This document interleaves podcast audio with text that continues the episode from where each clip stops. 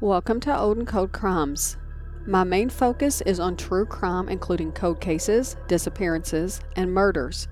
The purpose of this podcast is not just to talk about the crimes, but to keep them alive and, with your help, solve some along the way.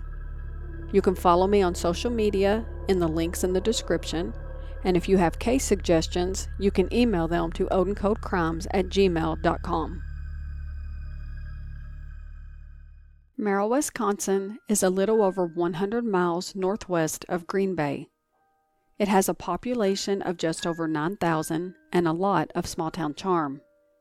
It was given the nickname the City of Parks and named one of the best places to live in the U.S.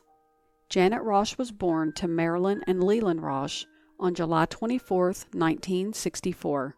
She grew up on a small farm just a few miles outside of Merrill with her parents and two older sisters, Nancy and Bonnie. The family was tight knit, especially Janet and her sisters.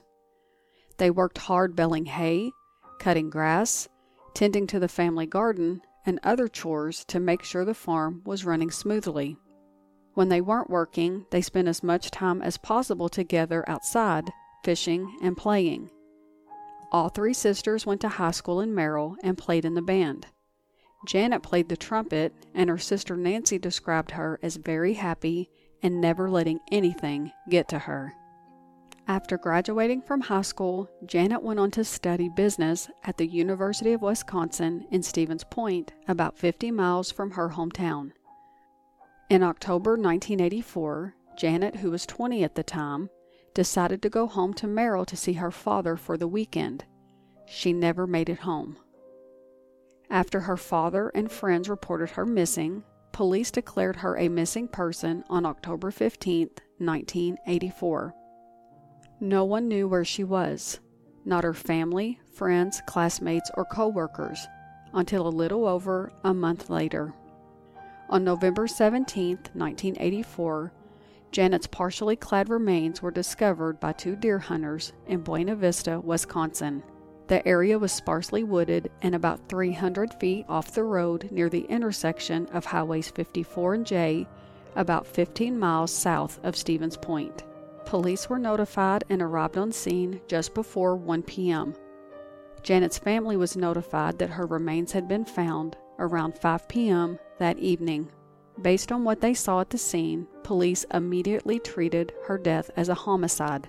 The evidence collected during the initial investigation that was used to determine this has never been made public. Investigators began interviewing anyone and everyone who might have information. Some students reported seeing Janet at Watson Hall, a dorm on campus, around 8 a.m. on October the 11th, 1984. She was said to be wearing a blue windbreaker, hiking boots, and carrying a maroon duffel bag. Police received another report of a woman fitting Janet's description hitchhiking on Highway 54. This was confirmed when an acquaintance said they picked her up and dropped her off at the intersection close to where her body was found. Janet's remains were sent to the medical examiner for an autopsy. Due to the state of decomposition, an exact cause of death could not be determined, but with additional testing, strangulation was listed as a probable cause.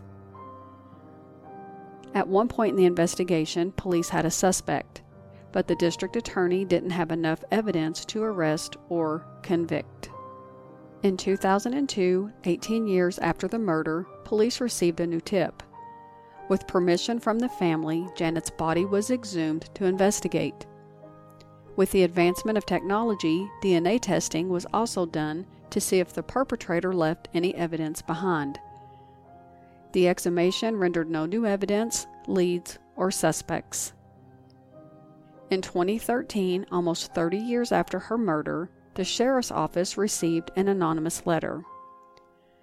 They were hopeful because the letter contained information that was not made public. Investigators tried to track down the author, but they were never identified. The existence of the letter wasn't made public for almost a year. The contents of the letter have never been made public, not even to Janet's family. Investigators, family, and friends hope the author of the letter will come forward. They may have information that will produce new evidence, lead to an arrest and conviction, and bring closure to the family. Over the years, some people have criticized investigators for keeping details of the investigation private. The details of the initial investigation, the letter, and exhumation were never released in hopes of finding the perpetrator. There is information in these reports that only the killer would know. Investigators have spent decades trying to crack this case, but it seems impossible. They even re interviewed anyone they could find from the original investigation. They traveled to many states, including Florida, Illinois, Maryland, Minnesota, New York, Pennsylvania, and Tennessee. The process took years to complete, but no new leads, suspects, or arrests were made. Almost 40 years later, they refused to give up. The case is still active, and police continue to search for anyone with information, including the author of the letter. If you have any information regarding this case, please contact the Merrill, Wisconsin Police Department.